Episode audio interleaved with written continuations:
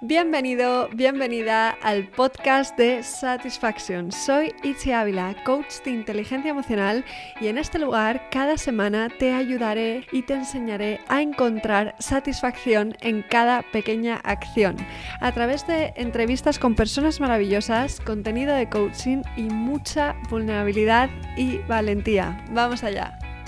Hoy tengo el placer de presentaros a Daniel García Pérez Juana, encargado del Departamento de Fisioterapia y Osteopatía de la Clínica de Medicina Integrativa.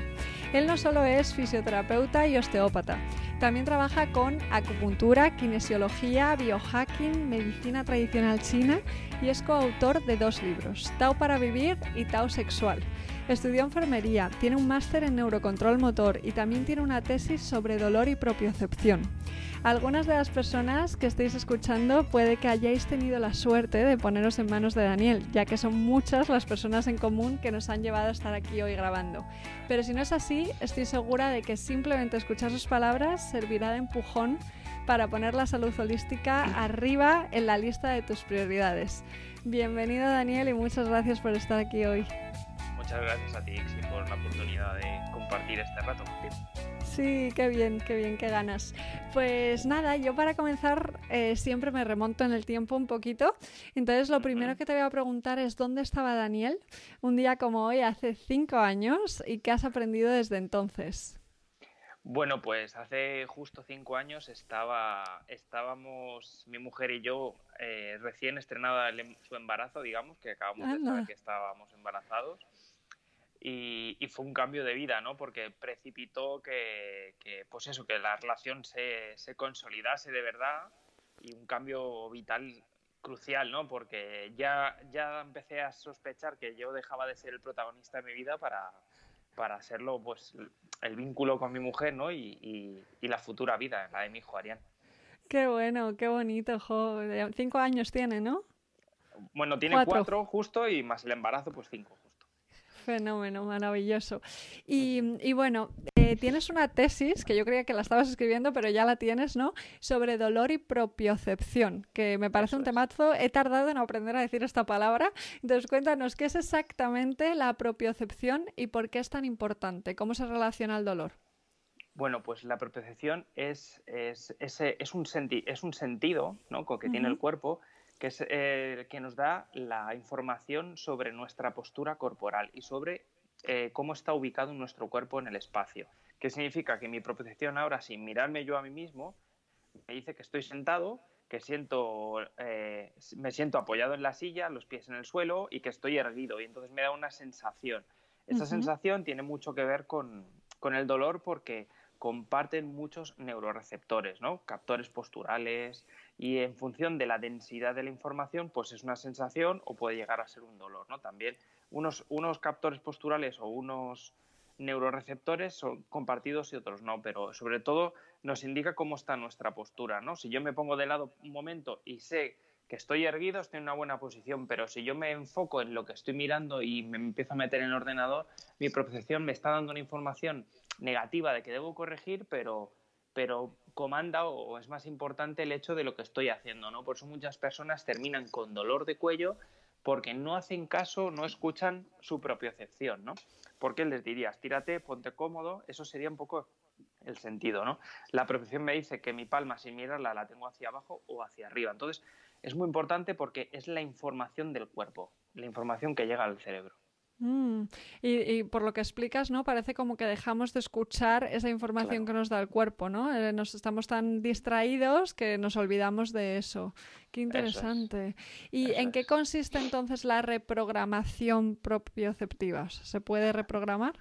Sí, se puede reprogramar porque, porque lo importante, lo importante es darle protagonismo a las sensaciones del cuerpo, ¿no? Si yo entreno el, el estar en el presente, en el aquí y el ahora, ¿no? Estar centrado y estar sintiendo, no estar pensando, pues lo que hago es que empiezo a, lo que tú has dicho, ¿no? Poner en la lista de prioridades el sentir por encima del pensar, ¿no? Entonces eso ya me da una información mucho más real que lo que es un, un pensamiento, que el pensamiento es mucho más variable, ¿no? Pero sin embargo la sensación no es algo que flu- o sea, que cambie tan rápidamente como un pensamiento, ¿no? Si yo tengo una buena sensación de base, lo que me va a generar es un, un estado que puede ser más endorfínico o menos endorfínico, o sea, más basado en el cortisol, en el estrés, y mi sensación es esa es la habitual, o más, eh, o más basado en las endorfinas, ¿no? Si yo me, me dedico a entrenar y a estar en el cuerpo, a meditar, pues digamos que voy a estimular la secreción de endorfinas, y eso me va a dar una buena sensación de bienestar,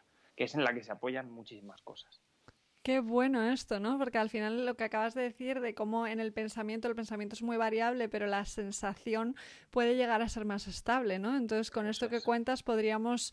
Yo creo que muchas personas tienen como casa emocional el estrés, ¿no? Y uh-huh. la idea es que la casa emocional sea más endorfínica. Qué bueno. Eso es, vale. Eso es. Y, y el dolor, eh, que lo relacionabas, ¿no?, con la propiocepción, es un concepto interesantísimo, ¿no? Voy a citar una frase de tu libro, de Tao para vivir, que me encanta. Canta, que dice: es sabido que ante un estímulo nociceptivo doloroso de idéntica intensidad, el umbral perceptivo puede variar enormemente de un individuo a otro. Es más, la emoción experimentada en el momento de percepción del dolor puede cambiar por completo el curso del mismo, magnificándolo o rebajándolo, pudiendo desaparecer al instante o haciendo que perdure en el tiempo. Qué interesante esto. ¿Cómo podemos aprender a transformar nuestra percepción del dolor, si es que se puede, y podemos hacer desaparecer totalmente hasta los dolores más intensos o no? Bueno, la, la idea está en, en, sobre todo, cuando nos viene una sensación dolorosa. También depende, uh-huh. ¿no?, de cada persona, porque hay gente que lleva con dolor muchísimo tiempo y se asocia. Lo que toca es hacer un reentrenamiento de asociación. Es muy importante crear un reentrenamiento con el dolor, porque mucha gente, cuando empieza a despertarse el dolor, o asocia el dolor a, a, una, a una tormenta de neurotransmisores, que lo que hacen es, es infundirme un estado anímico pernicioso, negativo, cortisol, y entonces el dolor es algo como que me agita, ¿no? Y de lo que se trata es de dar la vuelta. Yo sé que esto no es fácil en, en, en según qué casos, pero el dolor tiene que ser una vía como de: me está dando el cuerpo una información para que yo haga un cambio, para que yo me ponga a respirar, me ponga a serenarme, y sobre todo eh, desidentificar, ¿no? Eso no es tratar de no conectar dolor y estrés y dolor y, y una mala sensación, sino con dolor, con una cosa para cambiar, ¿no? Es, me toca ponerme a moverme, a estirar, a hacer respiración, a hacer meditación para, para sobre todo salirme ahí, ¿no? Y darle al cuerpo, al cerebro, una alternativa, porque cuando, el dolor no tiene por qué asociarse a sufrimiento, que eso es un poco la gran clave, ¿no? Mm. Dolor y sufrimiento no tienen por qué ir a la par, y eso es una de las grandes luchas del, de las personas con dolor crónico, ¿no? Que muchos de ellos tienen que aprender de una vez por todas, porque si no el dolor no, no les abandona, a, a desconectar sufrimiento y dolor. ¿Cómo se desconecta el sufrimiento del dolor? ¿A través de la meditación o, por ejemplo, ¿o cómo lo sí. haces, por ejemplo? Vale. A través de movimiento suave, movimiento amable, como el qigong, como el yoga, ¿no? Haciendo, haciendo sobre todo lo que es un trabajo de, de dinamizar el cuerpo y sobre todo quitarle, quitarle estancamiento, ¿no? Quitarle sedentarismo al cuerpo. Hay, mucho, hay muchas enfermedades y, está, y estoy generalizando, ¿no? Uh-huh. Pero sobre todo, sobre todo lo que hay que hacerle al cuerpo es darle movimiento. Lo que peor le viene al cuerpo en general es estar viendo la tele dos, tres, cuatro horas en la misma postura sin moverse, ¿no? Eso lo que hace es eh, acartonar el cuerpo, lo voy a decir, ¿no? Pero digamos que fomenta una secreción de fibroblastos que lo que hacen es tejer colágeno para endurecer el cuerpo, ¿no? Lo que hay que tratar es de salir de eso, ¿no? Es, es al fibroblasto, ¿no?, que es una célula que lo que hace es generar eh, eh, colágeno, es darle la información de movimiento, ¿no? De que, de que haya más elasticidad y el cuerpo tenga más facilidad para moverse. Qué bueno, qué bueno. Uh-huh. Y decías que la meditación eh, es una de las maneras, ¿no?, de ayudar a calmar o transformar nuestra percepción del dolor. Del dolor. Eso es. Uno, eso de los, eh, uno de los apartados de tu libro dices una frase que me encanta, que uh-huh. es: más meditación, menos medicación, ¿no? Entonces, uh-huh. ¿cuáles son los beneficios de la medica- meditación, no medicación, y cómo nos pueden ayudar a prevenir tomar tanta medicación?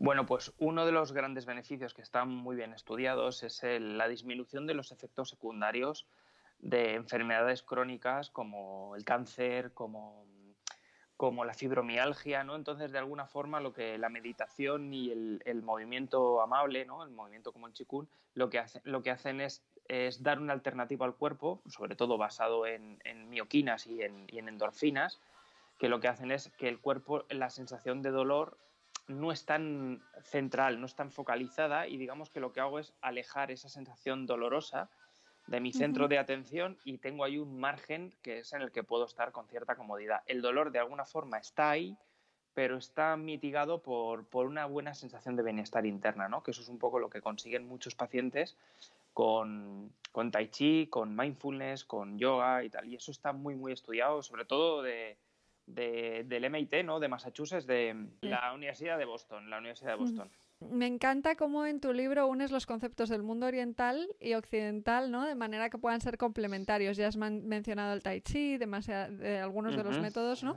Entonces, ¿en qué consiste la medicina integrativa? Y, y otra pregunta que te quería hacer que está relacionada con esto es si crees que la pandemia que estamos viviendo nos va a ayudar a encaminarnos eh, en un enfoque, ¿no? De salud más holística. Uh-huh.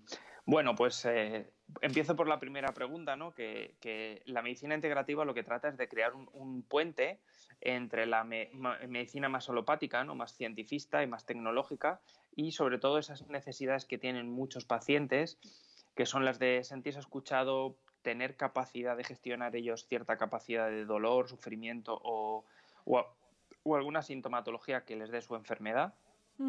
Entonces, en los años ochenta y noventa en Estados Unidos, pues brota, brota la medicina integrativa como una respuesta a muchos pacientes que no se sentían, eh, digamos que el, su sistema de salud no les ofrecía toda su, toda, no les ofrecía eh, herramientas para sus necesidades. Entonces empezaron como los propios pacientes a buscar y a leccionar a, a los propios médicos porque decían: si es que la pastilla que me das eh, me viene bien, pero yo necesito luego ir a hacer yoga o darme masajes o hacer cosas porque es lo que me da una buena sensación de bienestar. Porque la medicación en algunos casos llega y en otros casos no llega, ¿no? Entonces la medicina integrativa empieza a investigar sobre todo en, en, en este trabajo que va de la mano, ¿no? Que es, que es la ciencia por un lado y las técnicas mente-cuerpo sobre todo en el otro, ¿no?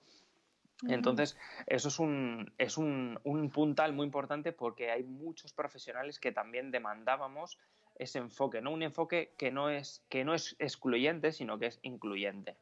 Y eso es muy interesante porque, porque se empieza a dotar en los últimos veinte a veinticinco años de más rigor científico a ciertas investigaciones que no necesariamente responden a intereses económicos ni farmacéuticos, sino que están más centrados en las necesidades del paciente, no en un rendimiento económico.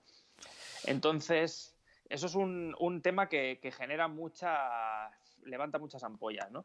Pero bueno, y entonces en cuanto al tema de la pandemia, pues necesariamente es una elección personal, pero necesariamente sí, porque va a haber mucha gente que con la medicación actual, sobre todo en una pandemia como, con la, como la que hemos vivido, que se han dado, se han hecho muchos intentos hasta que se ha ido perfilando un tratamiento más, más, más potente, pues mucha gente ha necesitado respirar, meditar, para poder sobrellevar. Mm, yo, yo tengo el caso de una de mis hermanas que ha estado noventa días en casa, recluida, con febrícula, con un dolor muscular agudo y, y, daba, y daba negativo en, en, los, en, en las P C R. Entonces se supone que son falsos negativos porque tenía toda la clínica menos, menos fibrosis pulmonar, ¿no? Entonces, wow. ¿Qué pasa? Que ella ha tirado de todo lo que sabía de respiración, de meditación para poder sobrellevarlo, porque esto es un, un día con dolor, otro día con, con fiebre, otro día con fatiga, otro día que no te puedes levantar, otro día que estás cansadísimo. Entonces es un poco lo que ha vivido, ¿no? En primera persona. Y todo esto que, que yo he compartido con mi hermana en estos años, pues a ella le ha servido, sin duda. Entonces va a haber mucha gente que tenga que tirar de eso. Porque, vuelvo a insistir, digamos que los profesionales sanitarios, médicos, enfermeras, fisioterapeutas, estamos para asistir al paciente y no para tener razón. Entonces, mucho, a muchos de ellos, nuestras primeras opciones más clínicas y más medicalizadas no, no ofrecen una respuesta completa. Eso sí, muchas veces te da un soporte vital que te salva la vida, pero también el paciente es algo más que una, un ser que necesita latir y respirar, sino que tiene otras necesidades. Claro, no solo necesitamos sobrevivir, sino también vivir, ¿no? Un poco eso. Eso. Es, es eso curioso es. Cómo la psicología durante años se ha centrado muchísimo en entender el sufrimiento, pero no en entender el bienestar, en qué nos da el bienestar. Y ahora, por suerte, estamos empezando a, a mirar como más globalmente, ¿no? Todo lo que necesitamos. Qué bueno. Eso es, bueno. eso es. Entonces, bueno, pues para quien no lo conozca, que aún no hemos entrado en este temazo, y en resumidas cuentas, sé que esto será difícil resumirlo, pero ¿qué es el Tao y cómo nos puede ayudar, no? Tus libros van sobre eso, o sea, que cuéntanos un poquito. Pues el Tao es una filosofía de vida, es un, es un arte de vivir, es un estilo de vida que puedes adoptar en mayor o menor medida, que es compatible con cualquier credo, que no necesitas eh, ningún tipo de nada especial, simplemente es tratar de vivir cada momento eh, con la mayor intensidad, ¿no? En el momento presente, con calma y con sosiego. Intensidad no significa, no significa frenesí, sino poner los cinco sentidos en lo que estás haciendo, ¿no? Que eso es algo que me decía mi abuela, que lo comento también uh-huh. en el libro, ¿no?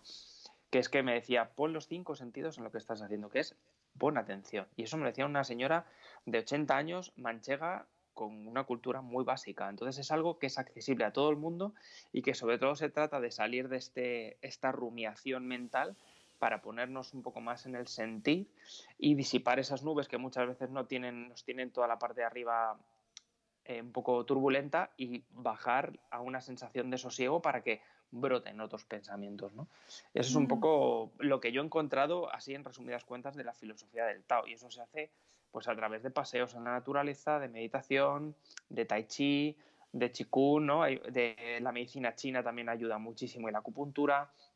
Entonces, de alguna forma, eh, los orientales, los chinos, coreanos y japoneses se han apoyado mucho en, en el Tao, en el budismo, ¿no? y, en, y en la medicina tradicional china, que comparten cosas en común para, para llevar una vida saludable, ¿no? Porque pensemos que en esos países, en general, no tienen una cobertura de salud que yo sepa muy grande, y entonces los propios pacientes, las propias personas se hacen muy responsables de su salud y se cuidan mucho, ¿no? Porque saben que, que no va a ser tan fácil como a lo mejor tenemos aquí en Occidente un sistema de salud tan, tan completo y tan, tan magnífico como para que nos cuiden, ¿no? Entonces, de alguna forma, también eso, también eso lo comparte la medicina integrativa, es empoderar al paciente y para que el paciente se haga responsable, por lo menos corresponsable, de su propia salud.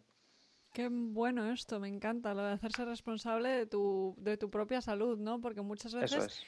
la damos por hecho. Eh, te quería preguntar, antes hablabas de cómo podemos crear una base, ¿no? Una casa emocional que sea el estrés y el cortisol, o las endorfinas, el bienestar, etcétera, ¿no? Entonces, ¿qué tres herramientas nos pueden ayudar a reducir el cortisol, ¿no? Como un poco para prevenir en vez de curar, y dejar de vivir estresados en una sociedad que, por lo menos aquí, ¿no? Va muy rápido y premia constantemente el constante que hacer, ¿no? Hacer, hacer, Eso es. hacer. Mm. Pues una, una cosa ya la has esbozado tú, que es sobre todo eh, aprender a hacer pausas y a tener un poco de higiene mental, ¿no? Eso significa que yo tengo que terminar eh, siendo capaz de entrenar mi mente para ponerla a funcionar al cien por cien en los momentos en los que yo elijo. Muchas veces nos pasan cosas en la vida que son atropellos vitales, ¿no? Que la mente se activa y se dispara, pero eso deberían de ser el menor de los casos, ¿no? Hay mucha gente que viene a la consulta con una mente Eh, completamente indomable, o que, o que no la domestic, no la ha trabajado nada, ¿no? No voy a decir domesticar, pero, mm. pero ¿qué pasa? Entonces la mente tiene unas inercias que, claro, con, con las edades hay que ponerse otra vez a reentrenar, y no es lo mismo que empezar de chiquitito, ¿no? Entonces mm. es clave, la respiración es fundamental, es fundamental para modificar el estado anímico. Eh, lo primero que uno hace por la mañana también es fundamental, porque el El primer paso es la mitad del camino, decía Lao Tse, y eso significa que por la mañana la sensación que yo me implanto por la mañana a través de la respiración o la meditación o pensamiento positivo, cada uno lo que, él, lo que quiera. Mi abuela rezaba el rosario, o sea, en este sentido cabe todo, sobre todo desde la actitud positiva. Y positiva no lo utilizo como un término que está muy sobado hoy en día, sino como un, un acto de, de, de expectación positiva, ¿no? De estar en una, una actitud eh, de atención, en la que no hay expectativa, en la que, en la que bueno, pues trato de cultivar una buena sensación de mañana para que esa sensación me acompañe durante el día, ¿no? Pues si yo empiezo por la mañana y ya empiezo con las preocupaciones, con el tengo que, con el tal, con tal, con tal, ya la mente se queda hiperactivada y enchufada todo el día, o a menos que pare y haga una siesta o haga alguna cosa así que interrumpa esa activación, ¿no? Entonces yo haría estas tres cosas. Eh, un, un buen arranque de mañana con, con respiración o con actitud positiva, en la que yo me centro en un sentir y una buena sensación a través de la respiración, meter ejercicios de respiración durante el día y luego hacer una higiene mental, ¿no? Que es, que es entrenar la cabeza poco a poco, poco a poco, para, para, para decidir sobre la cabeza cuándo piensa y cuándo no piensa, ¿no? Porque de lo que se trata es... Esto es un truco, ¿no? Que de lo que se trata es que nos, nos identificamos con nuestro pensamiento, pero hay que poder ser capaz de alejarse del pensamiento Uh-huh. Y poder mirarle para des- desidentificarnos nuestro yo del pensamiento, porque el cuerpo está más aquí y los pensamientos están brotando, ¿no? Van y vienen. Entonces, eso es un ejercicio muy interesante, muy interesante. Qué bueno esto, me encanta, me encanta. Hablas también de que hay como diferentes eh, niveles de frecuencias cerebrales, ¿no?, en las que podemos estar. Eh, ¿Cuáles son estos niveles, no? ¿Y hay alguna herramienta que nos pueda ayudar a alterar nuestro estado mental?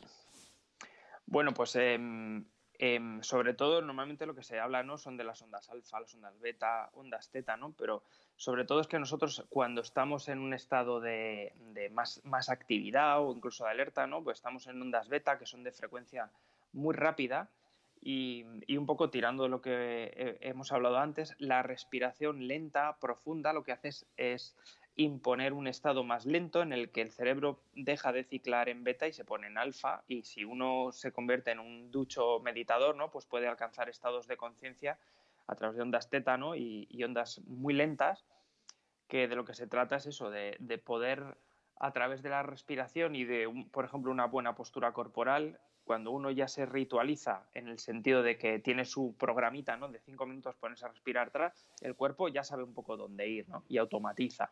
Entonces es un poco de lo que se trata, ¿no? Si, ¿qué es lo que le propongo yo a los pacientes, ¿no?, que hagan veintiún días seguidos eso de levantarse y respirar por la mañana para que creen un hábito, y el cuerpo es como que ya le haces un cauce, le haces un, un camino que está, ya no tiene maleza, sino que ya es fácil de seguir, y eso es muy, muy interesante. Pero sobre todo para no, para no liar mucho a la gente, quiero decir, a mí me gusta ir como a lo sencillo, ¿no? Entonces, eh, muchas veces lo que hago es decirle a los pacientes que se pongan una mano en el pecho y la otra en el abdomen y respiren lento y profundo hasta que sientan que la mano del abdomen es la que se mueve y ventila y la del pecho apenas se mueve, ¿no? Y entonces hemos conseguido una respiración abdominal, que eso va a incidir en nuestro estado anímico. Qué bueno esto. Y lo que decías de por la mañana, ¿no?, de cómo empezamos el día, que, que va a determinar un poco el resto del día. A mí eso me pasa, porque yo suelo meditar todas las mañanas y de repente, si un día no medito, lo noto ya todo el día. No es que lo note solo en ese rato, sino que me dura ya. Eh, es interesante. Te falta algo ya, ¿no? Sí, me falta algo, y, y no es que lo note solo por la mañana, sino que por la tarde sigo como diferente, ¿no? Eh, falta eso. Qué bueno, qué bueno. Pues eh, hablabas también de cómo Como eh, en chino, lo, lo mencionabas en tu libro, ¿no? En chino la palabra inteligencia tiene que ver con los verbos escuchar y ver, y no tanto mm-hmm. con lo que, lo que asociamos a inteligencia aquí, ¿no? Entonces, ¿cómo podemos desarrollar una capacidad perceptiva que nos convierta en personas más sanas e inteligentes desde este punto de vista? Claro.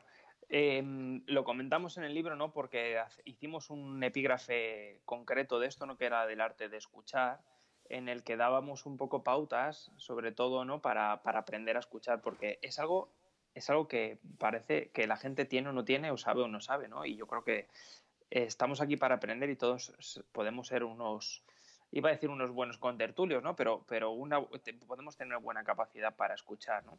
Y es creando mm. un poco de silencio interno, intentando no tener razón, que muchas veces lo que tratamos es eh, casi inconscientemente es de imponer nuestros argumentos por encima del otro. Entonces, de lo que se trata es de, de tener una actitud de estar muy abiertos a lo que el otro está diciendo para escuchar y uh-huh. ver desde dónde está hablando el otro. Ya no solo cómo es, cuál es su mensaje, sino cómo es su mensaje, qué se puede leer entre líneas de su mensaje, cuál es su estado anímico, desde dónde lo está diciendo, ¿no? Sobre todo porque muchas veces en nuestra inercia del día a día no nos damos esta oportunidad. Y ahí estamos haciendo un acto de meditación, que es me paro y el otro me quiere contar algo y le escucho. Y entonces eh, pongo una actitud atenta, le miro a los ojos y creo como ese canal, creo ese canal con mi actitud corporal y mi, y mi atención para que el otro tenga ese espacio, ¿no? Eso es algo como que es como muy amoroso, porque para mí, para mí el amor es... es no obviar al otro, es no darle por supuesto nada y seguir dándole toda esa atención, ¿no? Mm, qué bonito esto. Me ha recordado un ejercicio que hacemos eh, de interpretación, un poco de teatro, pero que al final funciona muy bien, en el que un grupo de personas, ¿no?, tiene que contar con los ojos cerrados, todos en grupo y en consonancia, ¿no? Y, y yo siempre les digo, cuando por fin lo consiguen, que estaban escuchando con el cuerpo, ¿no? Que es que a veces solo escuchamos, o sea, ni siquiera escuchamos, estamos esperando a que la otra persona se calle para decir lo que queremos decir. Efectivamente. Pero, pero si escuchas con, con más, un poquito más allá, con el cuerpo, se consigue algo muy, muy especial, una conversación real, ¿no? Eso es. Qué bueno, qué bueno. Que otra cosa que pasa, que también has mencionado y me parece muy interesante, ¿no? Eh, es que... Eh, al estar todo el rato en la cabeza, eh, tendemos, ¿no?, a, en vez de escuchar, juzgar, ¿no?, desde uh-huh. nuestro mapa mental, ¿no? La mayoría de personas tienen muy incorporado el hábito de juzgar. Esto me parece bien, esto me parece mal, esto es bueno, esto no. Eh, en tu obra mencionas eh, un cuento taoísta con un mensaje muy poderoso, se llama El caballo perdido del anciano sabio. Entonces, uh-huh. ¿podrías contarnos un poco de qué va este cuento y cómo nos puede ayudar a, a juzgar un poquito menos? Pues de este cuento hay, he escuchado varias versiones, ¿no? Y hay una en la uh-huh. que en la que hay un agricultor, ¿no?, que, que tiene un tiene una manada de caballos y entonces tiene un caballo favorito, ¿no? Y entonces el caballo se le va y llega el vecino, ¿no?, y dice: "Jo, qué mala suerte, ¿no?, que tienes, que se te va tu, tu mejor caballo, que va a ser tu semental", y el otro. Y entonces el, el anciano agricultor dice: "Esto puede ser bueno o puede ser malo", ¿no? Y entonces pasa el tiempo, ¿no?, y este caballo, este caballo regresa con una yegua y la, huella, y la yegua está preñada, ¿no? Y entonces tiene un potrillo y tal, y el vecino le dice: "Jo, qué buena suerte, ¿no? Pues es que perdiste un caballo y ahora resulta que vienes y tienes tres y tal". Y claro, el anciano dice: "Bueno, pues esto puede ser bueno, puede ser malo", ¿no? Y entonces eh, el hijo del, del anciano, el agricultor, eh, montando el caballo y domesticándolo, pues se cae, ¿no?, y se rompe una pierna y, y claro, llega el vecino: "Jo, qué mala suerte, tu hijo primogénito que, que se ha roto una pierna y tal, que... qué mala suerte", y el, y el anciano dice: "Pues esto puede ser bueno, puede ser malo", ¿no? Y claro, mientras está el, el hijo en cama, ¿no?, con, con la pierna entablillada, pues llega, llega digamos, el ejército reclutando, reclutando jóvenes soldados y, y a, este, a este chico no se lo llevan porque tiene la pierna rota, ¿no? Y el, y el vecino dice: qué, qué buena suerte tiene", ¿no? Y entonces el, el cuento de alguna forma es como, como eterno en este sentido, porque siempre el anciano le dice: "Puede ser bueno, puede ser malo".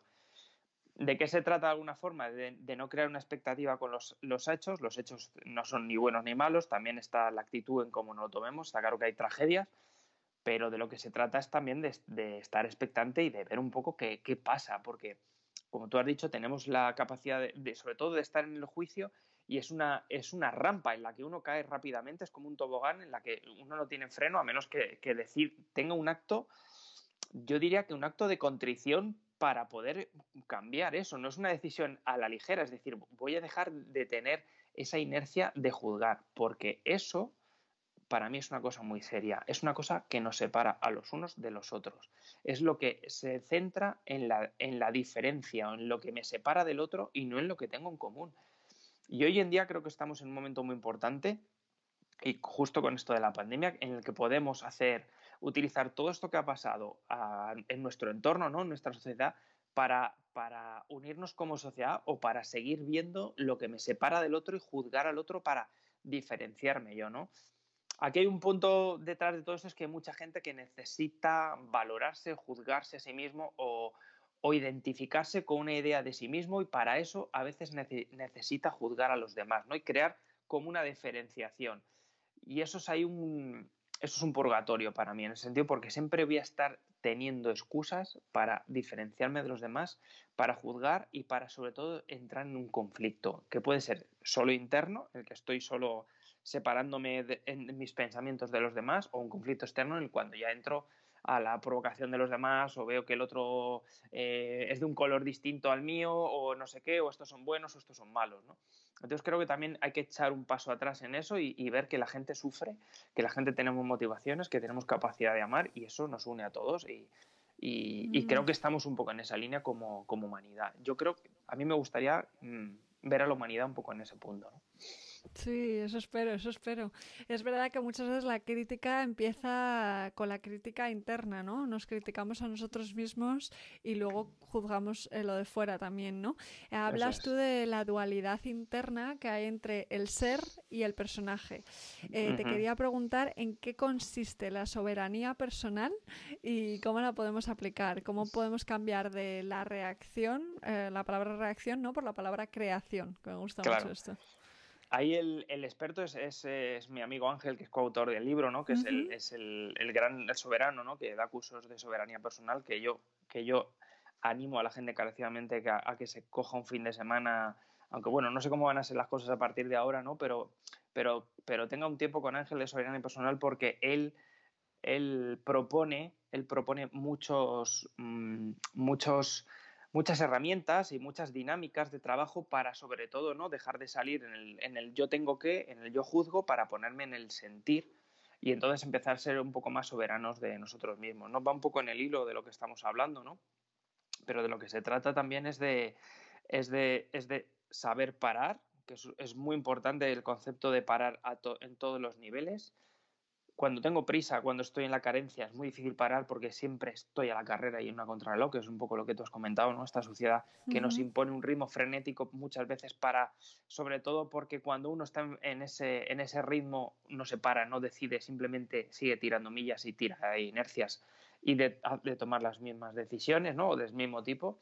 Y entonces hay que, eh, nos toca hacer un ejercicio de eso, ¿no? De, bueno, pues voy a pararme, voy a tomar mi, mis respiraciones. Ante una decisión importante voy a meditar tres veces y ahí tomo la decisión.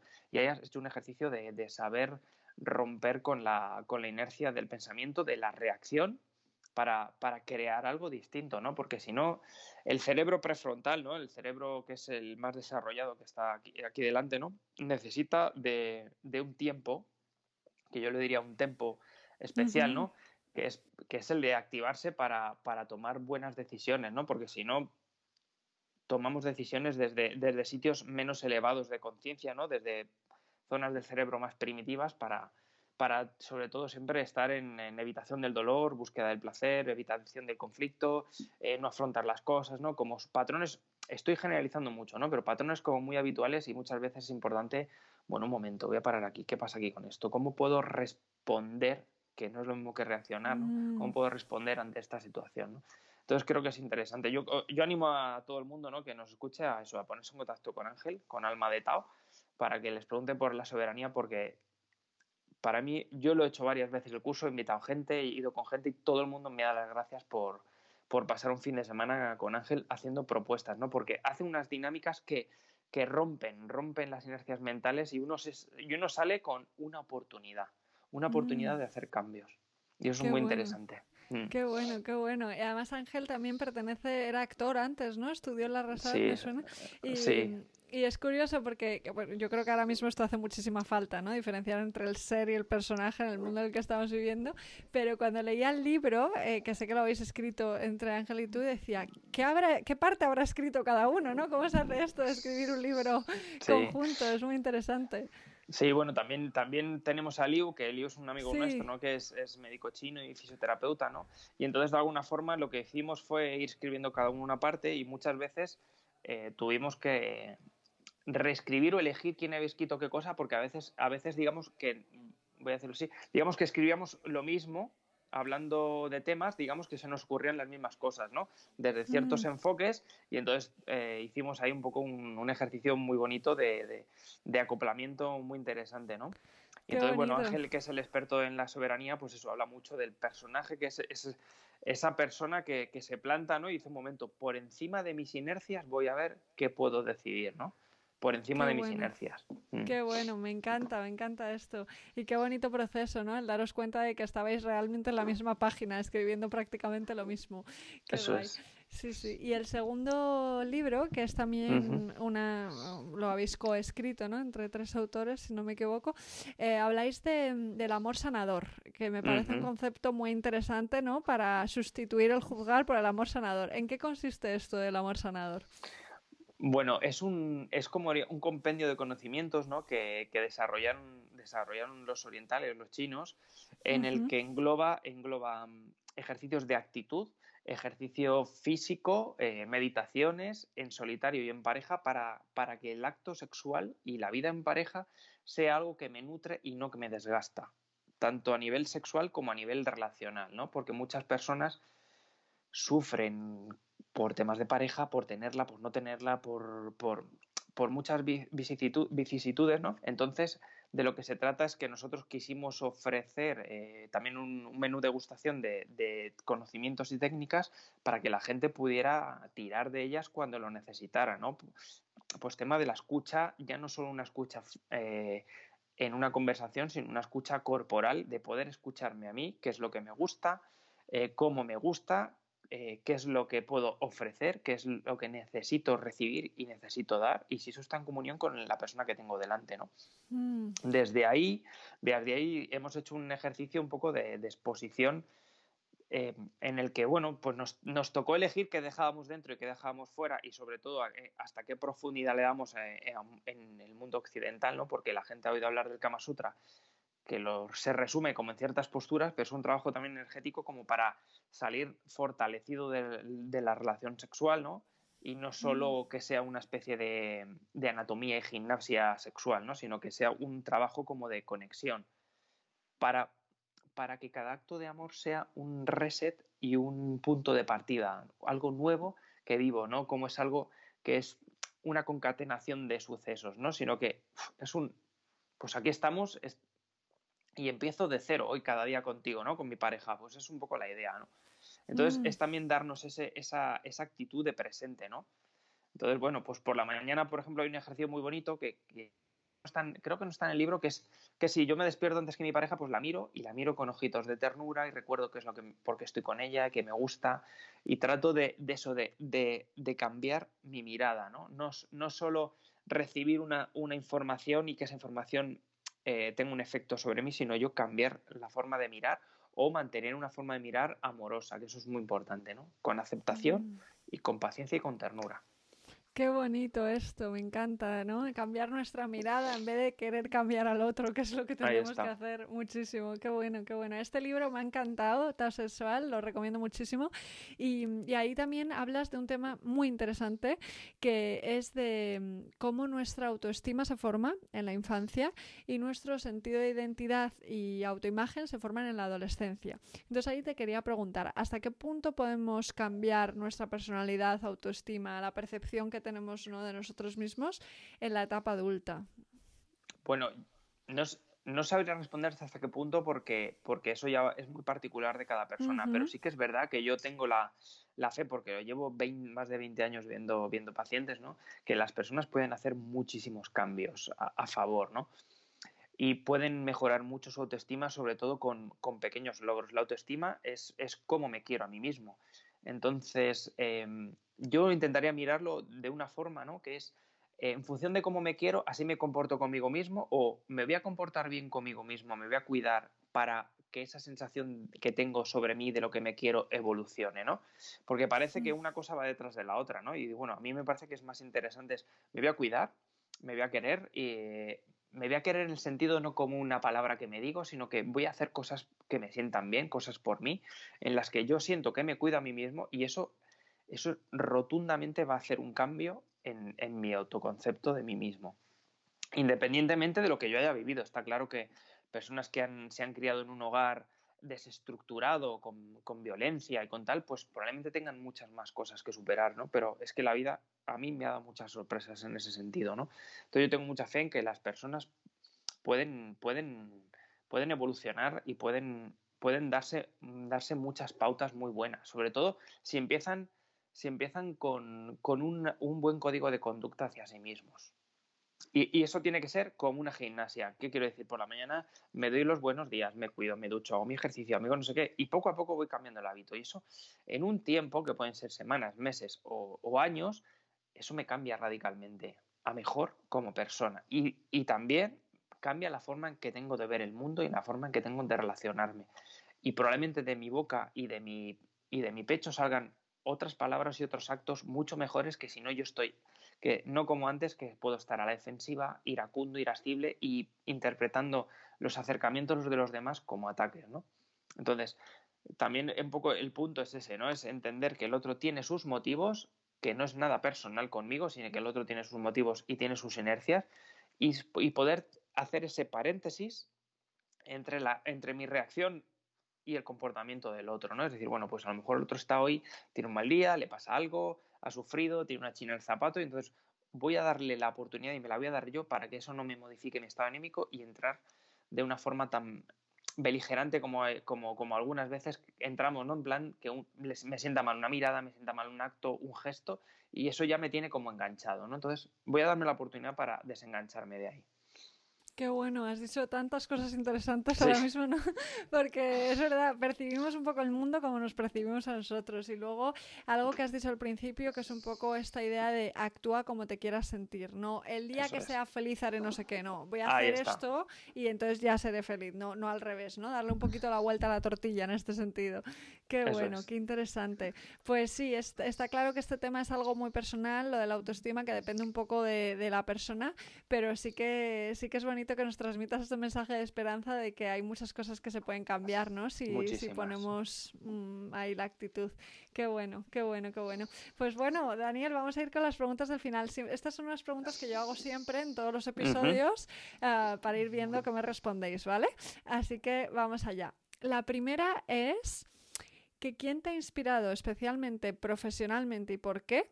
¿Y a quién te gustaría que entrevistas en un próximo episodio de este podcast?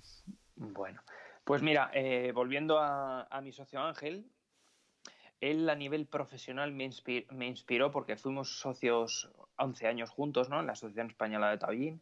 Wow. Y él, de alguna forma, de alguna forma eh, me, me ofreció un montón de herramientas que no eran, no eran las homologadas ni eran las que se aprendían en, en las universidades, sino que eran... Eran herramientas que muchas venían del budismo, de la meditación, del yoga, del Tao. Entonces, eh, Ángel y yo caminamos juntos un cami- ese camino durante once años o más. Y, y a mí me gustaría que lo entrevistaras porque, porque sería, es un hombre muy interesante, ¿no? Que sabe un montón de cosas. Y, y me ha dado esa parte, yo diría femenina, fíjate, utilizándolo como algo que, que envuelve, ¿no? Es como cuando tú vas a casa de tu abuela y está... la chimenea encendida, te, te tiene un caldo preparado, eh, la temperatura es acogedora y entonces según entras ya tu abuela no tiene que hacer nada y es como que el cuerpo se te derrite de gusto y sabes que estás en casa, ¿no? Pues es un poco esa sensación, ¿no? Que yo aprendí a valorar no lo, no lo que es tangible y, y, y lo que se puede contar, sino lo subjetivo y lo que es más intangible. Y eso, eso se lo tengo que agradecer en, en mucho a Ángel. Qué bueno, qué bueno. Cuéntanos por qué decías como una parte más femenina. ¿Qué te refieres con esto? ¿A la energía femenina masculina o...? En el sentido, en el sentido taoísta, la energía masculina es esa energía que es la energía de la acción, la energía directa que va a conseguir un objetivo tangible, y la energía femenina es todo lo que envuelve todo eso y que es más intangible y sin embargo es lo que más sensación de bienestar puede producir, ¿no? Por eso un poco he contado lo del hogar o de la casa, ¿no? Que, que no es un tema masculino y femenino occidental, sino que es un tema, es un concepto como más oriental, ¿no? Mm. En el, en el, en el que, en el que lo femenino envuelve, y no es algo que tú puedas decir, ojo, esto me gusta, esta... es como un todo, ¿no? Más intangible que, que te hace, que a mí me hace estar un poco en una sensación, en una predisposición mucho más favorable a todo, ¿no? Para los chinos eso es un poco más lo yin, que es lo femenino, y, y, y luego está lo yang, ¿no? Que es, que es eh, la acción, el trabajo, el conseguir algo tangible como un me, una mesa, algo que puedes tocar, que tiene límites. Eso es un poco más lo masculino, ¿no? Mm. Y sin embargo lo femenino es, es, es pues eso, es esa brisilla que entra por la ventana, esa, esa temperatura, esa calidez que puede haber en un sitio que, que es como que, que no entra, no entra tanto por los ojos y por el cerebro, sino que es como que te empapa el cuerpo poco a poco. Qué bueno, qué interesante que expliques esto, porque creo que muchas veces en el mundo occidental se confunde, ¿no? Como femenino solo puede ser una mujer, masculino solo puede ser un hombre, y va mucho más allá de eso, ¿no? Mucho Entonces, más allá. Muy interesante como lo has explicado, qué bien. Pues nada, vamos a seguir con las preguntas. La siguiente es, ¿qué asignatura añadirías en todos los colegios del mundo si pudieras? Pues sí, es que elegir una sola es, es, es, es con mucho, ¿no? Pero yo, yo metería algo que fuera expresión corporal. Sí, yo pondría hacer movimiento a diario a los niños. Si tú te fijas eh, en una persona que es César Millán, el de que entrena a los perros en la tele, uh-huh. eh, que es el encantador de perros, siempre hace a los perros correr antes de entrenarles. Y, y es un poco lo que haría, ¿no? Cogería a los niños, les dejaría que se desfogaran, que entrenaran, que hicieran ejercicio, deporte... yoga, cada uno un poco lo que, lo que vaya en función de su fisonomía y sus apetencias, para luego que estén ya con la mente más abierta, el cuerpo sosegado y les entre mucho más la información, ¿no? Yo haría algo así, aparte de ponerles eh, ajedrez, eh, idiomas, ¿no? Que ya están en muchos sitios, pero sobre todo lo que es la conexión con el cuerpo, ¿no? Las grandes decisiones de nuestra vida no se toman con el álgebra, ni se toman con la literatura, a pesar de que sean súper importantes, se toman con una buena conexión con uno mismo, y eso a mí me parece clave. Yo, yo abogo por una asignatura de algo así. Qué bonito, me encanta. Ojalá, ojalá. Seguro que pronto lo vamos consiguiendo. Qué bueno. Vale, la siguiente pregunta es: ¿qué experiencia pasada no querrías repetir, pero que ha cambiado tu vida para mejor? Una experiencia para no querer repetir. Pues mira, tuve, tuve, he tenido un conflicto, un conflicto de temas de alquiler, de contratos, de tal, en el que no me está gustando nada un poco la, la otra parte, porque he ido de buena fe un poco y, y antes es como que yo firmaba un poco con toda la confianza del mundo, las cosas y tal, y, y le estoy dando importancia a, a lo que está escrito ahora, ¿no? Sobre todo un poco por, por respeto hacia mi futuro, ¿no? O hacia mi presente y a los que me acompañan, porque muchas veces ese exceso de confianza es como muy condescendiente con lo que puede pasar, ¿no? Entonces creo que es importante darle también la importancia, no a lo legal en sí, pero sí un poco a, a las consecuencias que pueden tener los, nuestros actos, ¿no? Y eso es una cosa que estoy aprendiendo ahora recientemente, que estoy un poco en eso, ¿no? Que tú sabes. Y es como, mm. esto me está, es un máster que estoy aprendiendo, me está, me está espabilando en ese sentido, ¿no? Que yo siempre he ido como de buenista y de buena fe y, y, y, no, es, y no siempre es así. Y, no, y tengo que darle también un poco el valor a, y la importancia a eso, ¿eh? Mm, qué interesante, pero también es, eh, fíjate, estás eligiendo una experiencia un poco presente, ¿no? Eh, más es. que algo muy pasado, sí. Y tú estás ya eligiendo aprender de esto, ¿no? Entonces creo que ahí también está un poco la clave, que siempre en coaching siempre estamos eh, eh, provocando esto de ¿qué puedes aprender de esta situación?, ¿no? Que todas las situaciones, aunque parezcan negativas, tienen algo que, que enseñarnos. Que sacar, eso es. Mm, eso interesante. Es, eso es. Qué bueno. Vale, siguiente es, ¿cuál es el libro que más recomiendas? Pues mira, recomiendo dos. Uno que es El hombre en busca de sentido, de Viktor Frankl, mm, que es un pedazo de libro, que es un libro del siglo veinte de un, de, un, de un psiquiatra que lo mete en un campo de concentración con la familia, que ve morir a sus seres queridos, a más gente, y el tío siempre, bueno, siempre... con sus bandazos, pero mantiene la actitud de, de seguir hacia adelante, ¿no? Que fue el padre de la, de la logoterapia, me parece, mm, y, uh-huh. y, y es un espectáculo de libro, ¿no? Otro que recomiendo muchísimo es el Guerrero Pacífico, que no es un libro tan, tan bueno, pero que tiene muchas enseñanzas, y muchas veces en una consulta, mientras hago terapia manual o acupuntura, eh, doy pinceladas un poco de comportamiento y tal, pero si quiero recalcar ciertas cosas, recomiendo ese libro, ese libro para que la gente también tenga su rato y vaya leyendo y le vayan calando conceptos, ¿no? Como el estar presente, como el tal, ¿no? Y, es, y yo creo que es, es también un, un encuentro entre lo oriental y lo occidental, ese libro, muy interesante, Daniel Milman. Qué bueno, el Guerrero Pacífico. Bueno. Qué interesante. Estoy deseando ir a tu consulta. Cuando vuelva a Madrid corriendo voy. Qué bien. Vale, siguiente. ¿Qué tres cosas haces cada día para cuidarte? Pues eh, hago mi respiración por la mañana, ¿no? Mi meditación en la cama. Según me despierto, siento el cuerpo y a partir de ahí ya creo ese puente, ¿no? Hago mi forma de tai chi de cinco minutos, eh, que son trece movimientos. Es una forma muy sencilla que, aunque no tenga tiempo, siempre un poco la hago, que es como mi reset corporal y otra conexión corporal. Y procuro desayunar con la familia y, sobre todo, desayunar semillas tostadas y molidas con... con lo que son grasas vegetales, ¿no? Ricas en ácidos grasos omega tres y omega seis, porque eso lo que hace es nutrir el cerebro durante toda la mañana. Es muy importante. Qué bueno, qué bueno, qué interesante. Bueno, el tai chi, no hemos hablado de eso, ya nos da para otro podcast, pero también suena muy interesante eh, y muy apetecible. Vale, y la última pregunta, que esta sí que la hago siempre, que es que, ¿qué es para ti la satisfacción? La satisfacción... es como cuando ya no queda nada por hacer, en el sentido de ya no tienes ninguna obligación y todo está bien, ¿no? Y entonces ves que, que yo, por ejemplo, veo a mi mujer y mi hijo están bien, sonríen, estamos, estamos jugando, estamos en un momento así apacible, ¿no? Y, y no hay mucho más que hacer. Y trato un poco de, de cortar el pensamiento de, sí, pero luego por la tarde o por la mañana o al día siguiente, no, ahí hago, quito todo eso y entonces me dedico a centrarme en ese... en ese momento y ahí disfruto, ¿no? Y eso para mí es la satisfacción, ser capaz de meterme en ese momento. Mm. porque en el ahora sí que se puede encontrar eso, ¿no? Te iba a preguntar, el vale, pero ¿cómo, cuándo llega el momento en el que no haya nada que hacer, ¿no? En claro. este mundo que somos tan productivos todos. Pero es, es un poco como el bloquearlo, ¿no? El decir, en este momento solo existe eso y por lo tanto no hay nada más que hacer. Eso es, esa es la cosa. Qué bueno, qué bueno, qué maravilla, Daniel Jo. Pues muchísimas gracias, un placer de conversación. Y, gracias a ti. Y eso, gracias por todo lo que has compartido. Recomendaremos tus libros en los comentarios para quien los quiera uh-huh. leer. Y, y gracias de corazón. Nos conocemos pronto en persona. Ojalá.